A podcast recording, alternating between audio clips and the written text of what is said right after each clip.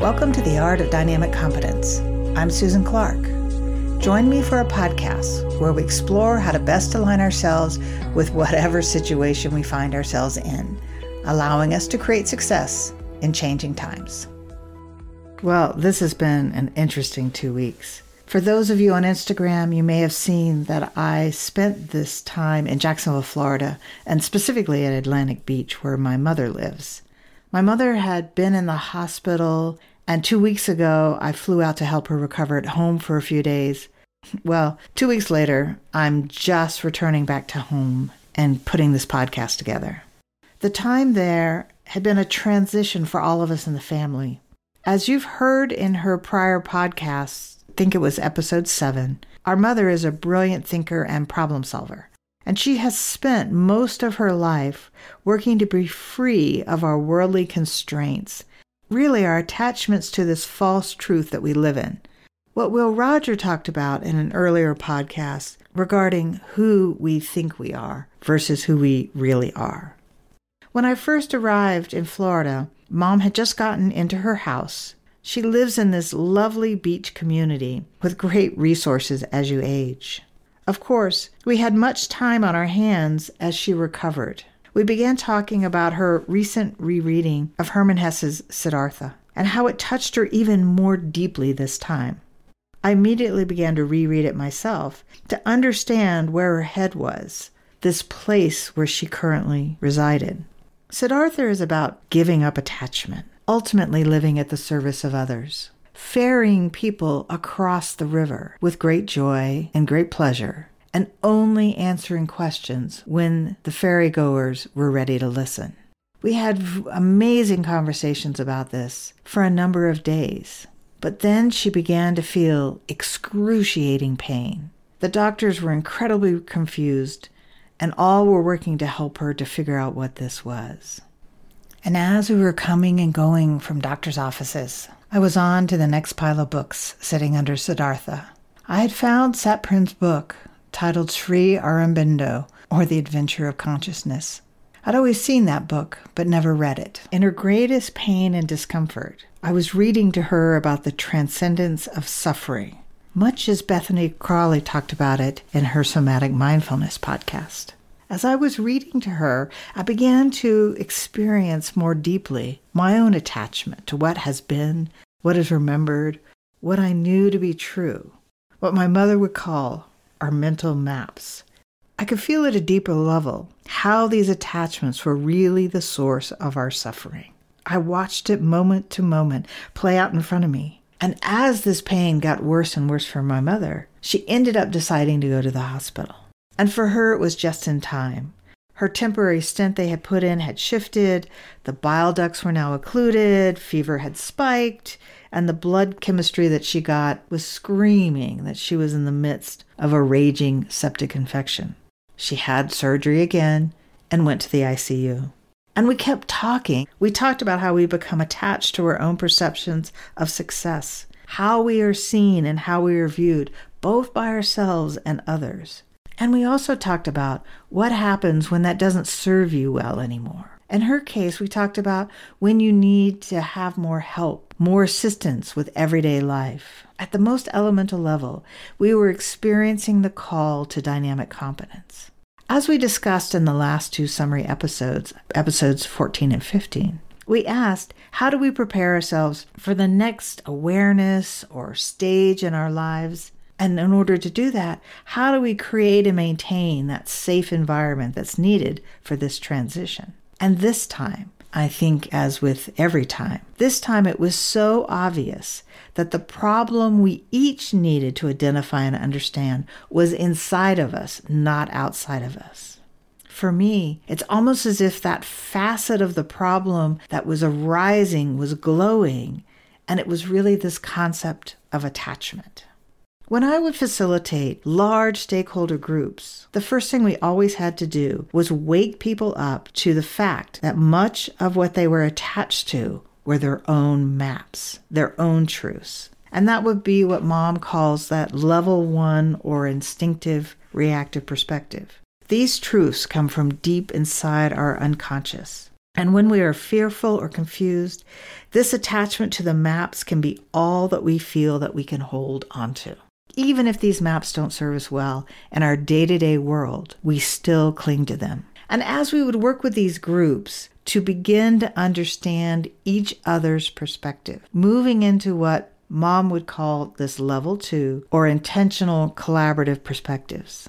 This work asks us to shift our attachment from our own truths to an attachment to working intentionally to understand how and what others believe to be true. What my brother Tom calls shifting from content to process. Of course, there's a range of tools that can support this shift. In essence, you need to shift from arguing about content and facts who has the correct information, who is right, and focus on how you are communicating. What are the potential rules of engagement are you using? Are they effective? What level of communication are you coming from? Is a level one perspective better than a level two? Would that get us where we want to go to? And what is the outcomes of our conversation? Are they the outcomes that we would like to achieve as we go into these discussions? All of these tools take us from an attachment to our truths, our content, to connecting to a process that serves the group's well being, not just our own power or our own benefits. Or the minute you can get most of the people you're working with to shift their attachment to a collaborative process, the energy and tension shifts in the room in unbelievable ways. You become less focused on the past, and different pathways in your brain feel like they opened up. So, this week in the local Jacksonville newspaper, there was a front page article on critical race theory. And I saw this as an interesting example of the difference between arguing about content and intentionally focusing on a process.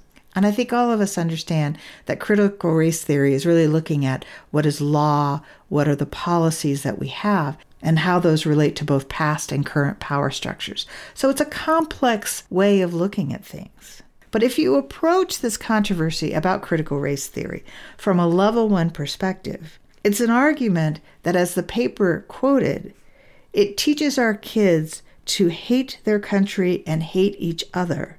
That statement is a very much a level one statement. There's a truth that when you teach this, this is the result. And they went on further to say that anyone who teaches critical race theory needs to be policed that this is a problem within our school system. What's true about this level one statement is that when teachers teach from their own level one perspective, they are also teaching their own truths. And as long as we all are fully attached to our own individual, instinctive, reactive maps without fully listening, engaging to others' perspectives, we will not be able to address the underlying issues. So, then how does intentionally focusing on collaborative processes help us move beyond these level one instinctive reactive fights and conflicts? And the tools that we have to use really are taking us into process. And the best way we've seen to do it is to pair up people with opposing views and ask each one to articulate the other's viewpoint. And you find very quickly it's almost impossible to do it without adding judgmental and biased language. We all do it. I do it. When I sit with my brother, I do it all the time. And then you have to work at it. You have to own up to your own judgment and your own biases and simply look at each other and work through and express each other's opinion in ways that the other person is comfortable with. It is only and only when you can do that that you begin to have the opportunity to move into a phase where you're beginning to explore the potential consequences of our perspectives on our culture, policies, and laws. And it's really important that we figure out how we can get to that place. And this is what we meant about identifying the problem and exploring solutions in episode 15, our last episode. Our conversation has to be highly intentional, and we have to be consciously watching for our unconscious slips into our own beliefs and assumptions.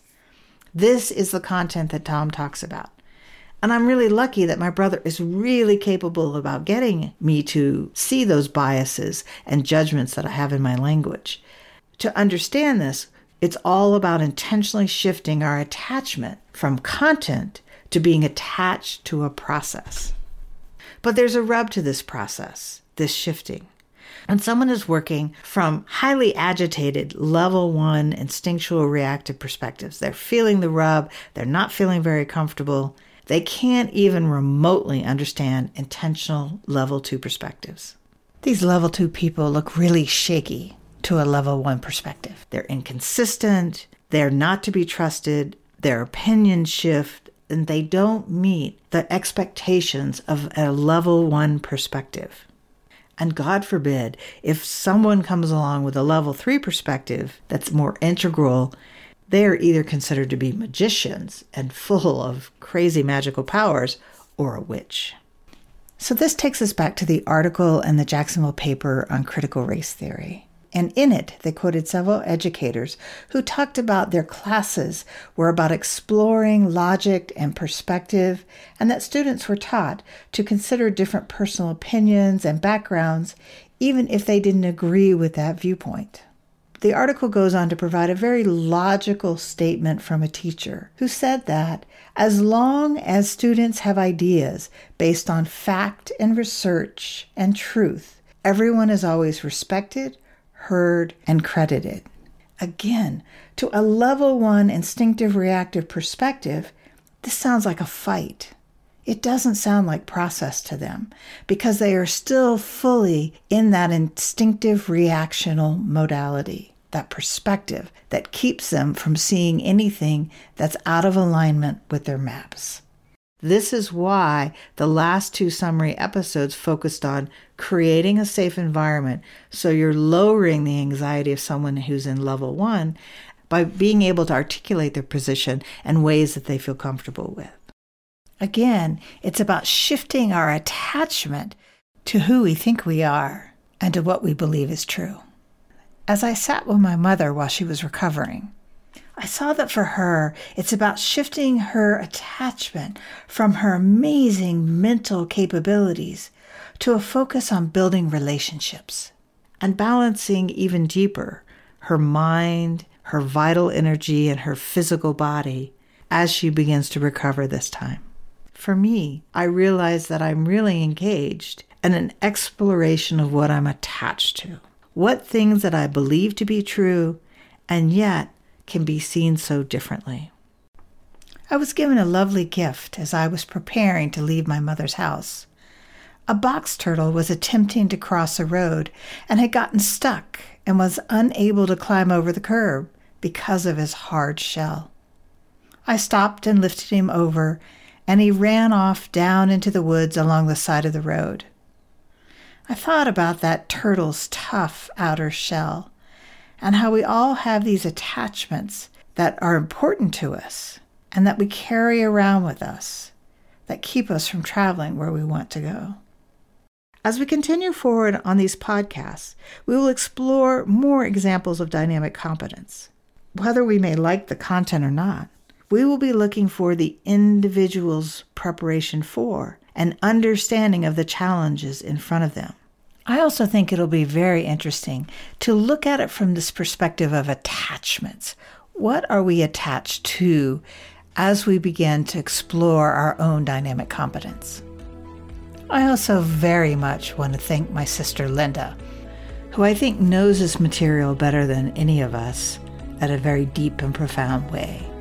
And she is the one in Jacksonville who continues to give my mother the kind of care and thought that allows the rest of us to be able to do the work that we do where we are.